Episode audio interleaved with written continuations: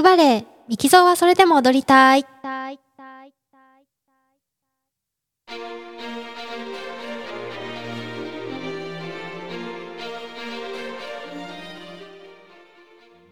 皆さん、こんにちは。ミキゾーです。オーストリア・ザルツブルクでバレエダンサーをしています。はい、今回は新企画、世界のくるみを見ようアメリカ・ボストン編です。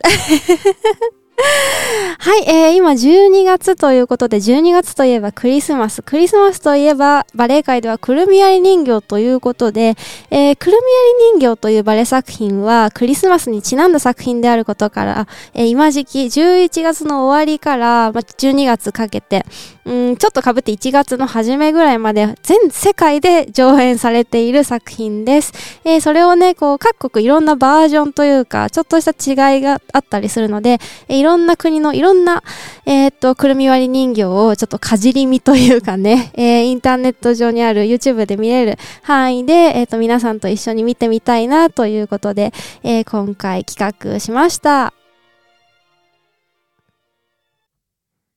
はい、冒頭の音楽、早速、くるみ割り人形の音楽を、えー、使ってみたんですけれども、えー、くるみ割り人形、音楽はチャイコフスキー作曲の音楽です。えー、チャイコフスキーは、え、バレエをね、知ってる人、バレエをやってる人にとってはとても欠かせない、え、作曲家なんですけれども、え、白鳥の湖、眠りの森、眠れる森の美女、えー、くるみ割り人形の3つの作品、え、他にもね、振り付けて、あ、振り付けじゃないや、作曲してるんですけれども、この3つで、えー、三大チャイコフスキーバレエとと呼ばれているぐらい、えー、とてもバレエの音楽で有名な作曲家です。で、このクレミアリ人形が彼にとって最後のバレエ音楽だったと言われています。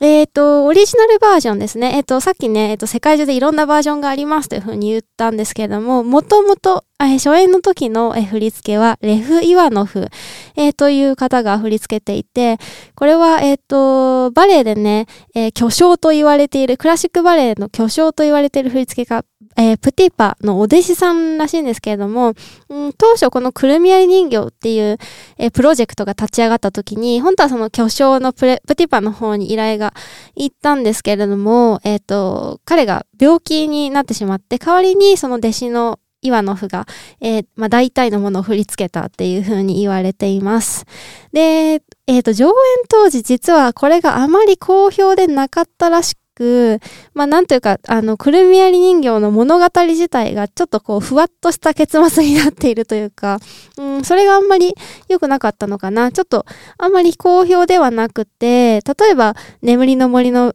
美女とか白鳥の湖だと、全世界でこう、これが一番有名なバージョンっていうか、大体こういう振り付けだよねっていうのが、こう、クラシックバレエ界であるものなんですけれども、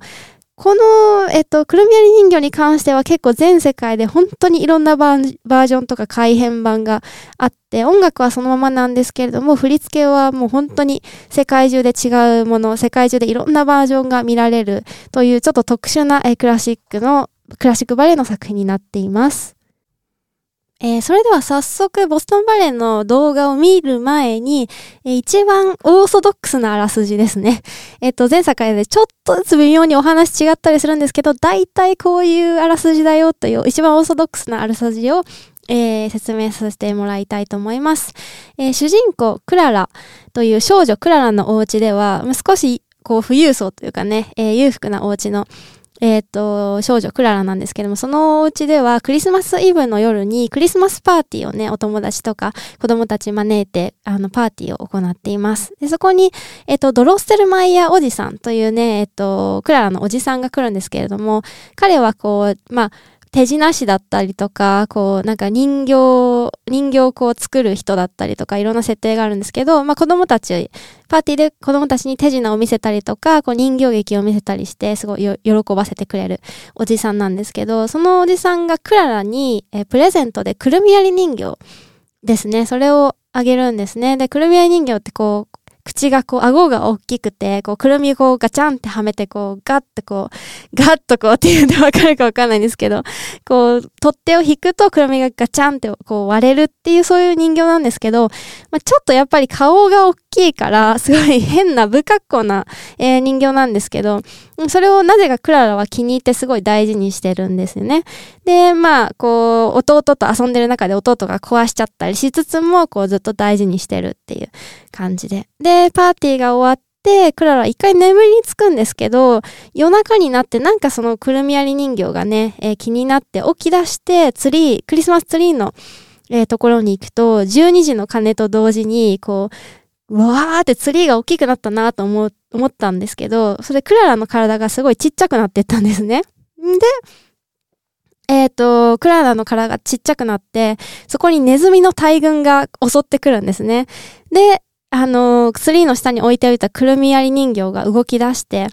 プルミアリ人形が指揮を取る、こう、軍隊の人形対、人形たち対、こう、ネズミの軍隊 みたいな感じになって、そこで戦争が始まるんですね。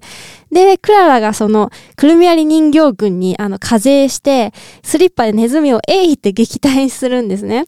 で、そうするとネズミは逃げていくっていう感じで、ああ、収まったな、戦争収まったってなったら、このくるみアリ人形がこう、魔法で王子になるんですよね。人形から王子になって。で、二人は雪の中の森を抜けてお菓子の国へ行って、うんと、二人で踊って、こう、そのクララ自身も、あの、お菓子の国でお姫様に変身して、で、っていうのは全部このクララの夢で、最後結構夢落ちで目を覚ますと、傍らにくるみ割り人形があって朝になっているっていう。あのー、今ね、こう、ご紹介してても、さっとあらすじをご紹介しててもかなりふわっとしたお話なんですけれども、大体そういうあらすじだよという感じで、えー、聞いていただければなと思います。はい。それでは、やっとなんですけれども、えー、アメリカボストンバレーのくるみ割り人形の動画、えー、今回はね、4つご用意しました。えっと、一つ一つはね、本当に短い、えっ、と、クリップなので、ぜひ一緒に見ていただけたらなと思います。概要欄にリンクあるので、ぜひ一緒に合わせて見てみてください。えっ、と、まあ、私も動画今手元にね、見ながら、まあ、実況みたいな感じで、えっ、ー、と、解説していきたいなというふうに思います。えー、ボストンバレーのくるみ割り人形は多分今年もやってるんですけど、えー、ミッコ・ニッシネンさんという振付家、フィンランドの振付家の方の、えっ、と、作品です。えっ、と、1本目のビデオですが、これは、うんと、一幕で、そのドロステルマイヤーおじさんが、クララのお家のクリスマスパーティーで、こう、いろんな、えっ、ー、と、プレゼントの人形を、えっ、ー、と、いろんな仕掛けのあるね、動く人形を、えっ、ー、と、子供たちに見せているという、えー、設定の場面です。それでは見ていきたいと思います。動画スタート。はい、今、前方に向かって、見ててね、見ててねっていう風にやってる黒い、えー、ジャケットの男性がドロッセルマイヤおじさんですね。えー、っと、大きなプレゼントの箱をパーティーで開けました。左手に見えるのが晴れる金人形ですね。あの、キルト生地みたいな感じでできてる、あの、こう、ま、中にわたわたが詰まってる ピエロの人形だと思うんですけど、すごいこのダンサー、身のこなしが軽くて、本当に体に、こう、綿が詰まってる、綿だけ詰まってるみたいに軽いんですけど、この、で、この空中のジャンプ、な空中で本当にこう、吊るされてるみたいに止まってるみたいに、ジャンプしてて、この手に持ってんの何かな？ハリセンハリセンじゃないかちょっとこれわかんないんですけど。で、次に出てきたのがバレリーナ人形ですね。すごいなんかやっぱ全体的に人形なんだけど、表情もつけれる人形っぽいですね。やっぱりこう、ちょっと魔法使いっぽいところがあるのかな。この後、ドロッセルマイヤーおじさんが結構そのお菓子の国への案内人になったりするので、やっぱりただの人形使いとか、あの手品師っていうよりもちょっと魔法使い的な、あれが要素が大きいのかな。なので、人形の役といってもダンサーはそんなに表情を殺さずに踊ってますね。この女性ダンサーもすごいコントロールがすごくて、見ちゃう これね、実況してると見ちゃうんですよね、普通に。うわー今のこの、アラセゴンドのこう足を横に伸ばしたままくるくるって回る2回転するのがさあるんですけど、あの、回転ってやっぱその、体がこう伸びてる、体の形が大きければ大きいほど遠心力がついて難しいので、こうコンパクトな形で回る回転よりも、こう腕とか足を大きく広げて回る回転の方がやっぱりすごい難しいですね。あ、出た。私ね、これを見せたくてね、ボストンバレー選んだんですけど。出落ち。これぜひ動画を見てほしいんですけど、ボストンバレーといえばこのテディベアちゃんなんですね。この着ぐるみ何キロあるんよ。お尻かわいい。お尻がタポッとしてかわいいテディベアちゃんが、ものすごいジャンプと回転を駆使しながら踊るっていうシーンなんですけど、私これ大好きで、プリティなお尻。これでも、この中で踊るの相当大変ですよね。でもちゃんとバレエの形してて、でも頭大きすぎて、こう、上で、上に手を伸ばした時に 手が上まで届かないんですよ 頭上まで頭大きすぎて。ああ。かわいい。かわいいけど激しい。死んでしまいそう。あー、終わった このクマさんはぜひ見てほしいです。で、私もこれ着てみたいな。相当跳躍力のあるダンサーじゃないとできないですよね、これ。回転も入ってるし。多分中だ、男性ダンサーなんですけど、男性にしかできない大きなジャンプ、ちょっとトリッキーなジャンプとかもいろいろ入っていて面白いです。はい、ここまでが1本目でした。2本目に行きたいと思います。はい、では2本目の動画スタートしていきます。スタートえー、このシーンはマザージンジャーって書いてあるんですけど、キャンディーボンボンとも言ったりして、こう見ての通りこの大きいスカートを履いてる、えっ、ー、と、お母さんとかおばさんとか言ったりするんですけど、の中から子供たちが出てくるっていうところなんですけど、あ、そうそう、どの場面か言ってなかったね。あの、クララが、えっ、ー、と、お菓子の国に行った時に、えっ、ー、と、出てくる踊りの一つで、くるみ割り人形ってこう伝統的に子供たちと一緒にやる作品だったりするので、で、このキャンディーボンボンっていうのは、大体子供たちが踊る曲になります。で、うんとね、これ子供も可愛いんだけど、私なんでこの動画を見てほしかったかっていうと、このボストンバレーのドロステルマイヤーおじさんですね。今右側に黒いスーツでいる、スーツってか塩ビ服かな？塩ビ服でいる人なんですけど、彼がね、すごいダンディーなんですよ。あの、所作が。所作がすごいダンディーで好きで、で、結構この、子供たちの絡みとか、クララとの絡みとか、すごいジェントルマンなので すごい好きで、そう、これを見ていただきたくて、この動画をね、うんと選びました。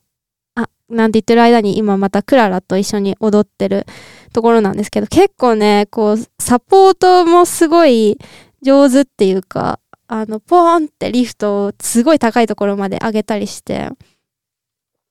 あの、ドロッセルマイヤーおじさんって大体結構年、年配とは言わないか。あの、割とキャリアのある、割のキャリ、キャリアのあるっていうか何て言ったらいいかわかんないんですけど、あのー、年齢が上のダンサーがやることが多いので、そんなに派手な踊りとかはしないのが通例なんですけど、全然飛んでますね。全然飛んでるし、全然回ってるし、全然持ち上げてますね。それが、またその、や腕の使い方がすごい綺麗なんかな。やっぱ所作がすごいダンディーでジェントルマンなんですよね。あ、ほら、またリフトしてグオーって回ってるし。結構若いダンサーだったりするのかななんかあの、メイクで結構どうとでもなりますからね。男性はヒゲ、ヒゲつけて、ちょっと白髪ペイントしたら、あのー、ね、おじさんっぽく見えたりもするので。あ、子供たちがまたスカートの中に帰ってきますね。ちなみにね、このスカート多分、あの、下で男性ダンサーが女性をこう肩車したまま歩いてますね、きっと。あー、終わっちゃった。はい。それでは2本目以上でした。次は3本目に行きたいと思います。はい。それでは3本目に行きたいと思います。結構ね、あの、見ながら喋るの、実況大変、大変とか それでは3本目スタートします。せーの、プチッ。えっと、3本目は、ロシアンダンスと書いてありますけれども、トレパックって言ったりもするんですが、まあ、ロシアの踊りですね。この男性のグループっていいですよね。その、なんか、やっぱバレエってやっぱり男性の人口少ないから、あんまり男性の群舞って見れないんですけど、迫力がやっぱり全然違うっていうか、もちろん女性の群舞も美しいけど、パワーみなぎるっていう感じで。こう、どこら辺がロシアっぽいかっていうと、ここのなんかちょっとコサックダンスっぽいところとか、こうかかとで歩いたりするところとか、まあ衣装ももちろん、あの、ロシアっぽいんですけど、これなんか国ごとに確かお菓子の名前が割り当てられてたりするバージョンもあって、ロシアがどこ、何のお菓子だったかちょっと忘れちゃったんですけど、わあ、いい回転。いいピルエット。これすごいきつそう。え これ最後の方ちょっと悲しいのが横の二人も相当きついことやってるけどカメラのフォーカスがずっと真ん中の男性ダンサーに当たってて横の人たちが見えてないんですよね。ああ、でもこの走り方とかやっぱ好きですね。最後、こう、はける時の走り方が、ああ、ロシアンダンスっていう感じの、えー、踊りですごく好きです。はい、それでは次4本目いきたいと思います。はい、4本目の動画も、えー、クララがお菓子の国に来てからの、えー、動画になります。それではスタートします。スタートはい、えー、っと、パストー、パストーレって読むのかな？ちょっと読み方わかんないんですけど、あの、牧場のとかね、なんか牧畜のバリ、あの、踊りみたいな感じで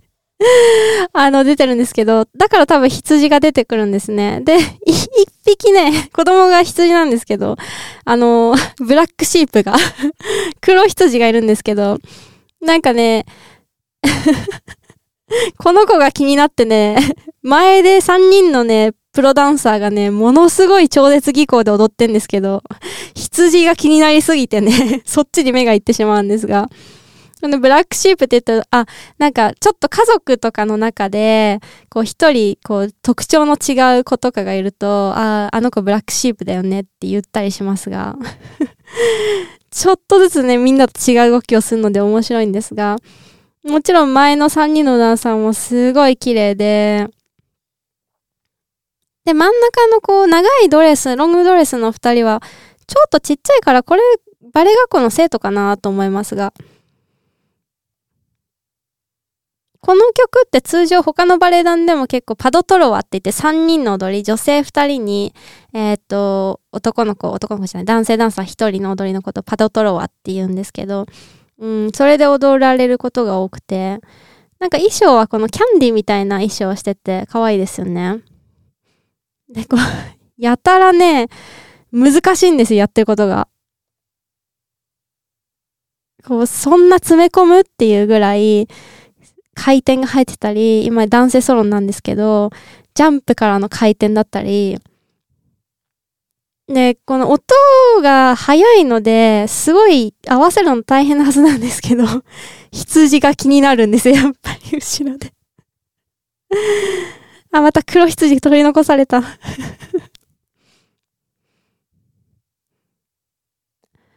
こう、女性ダンサーもね、トーシューズでのフットワークがすごい必要な踊りをしてたりとか、バランスが必要な踊りをしてるんですけど、あ、羊が画面からいなくなった。これでやっとバレエを見れます。バレエを見れますっていうか。これが面白すぎたな。ものすごいことやってるんですけどね。もうこれ、あの、舞台で見てたら多分私羊しか目に入らない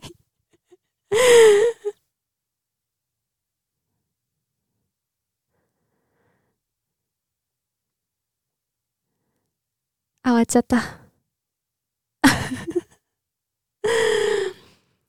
すいません。4本目あんまり解説できなかった。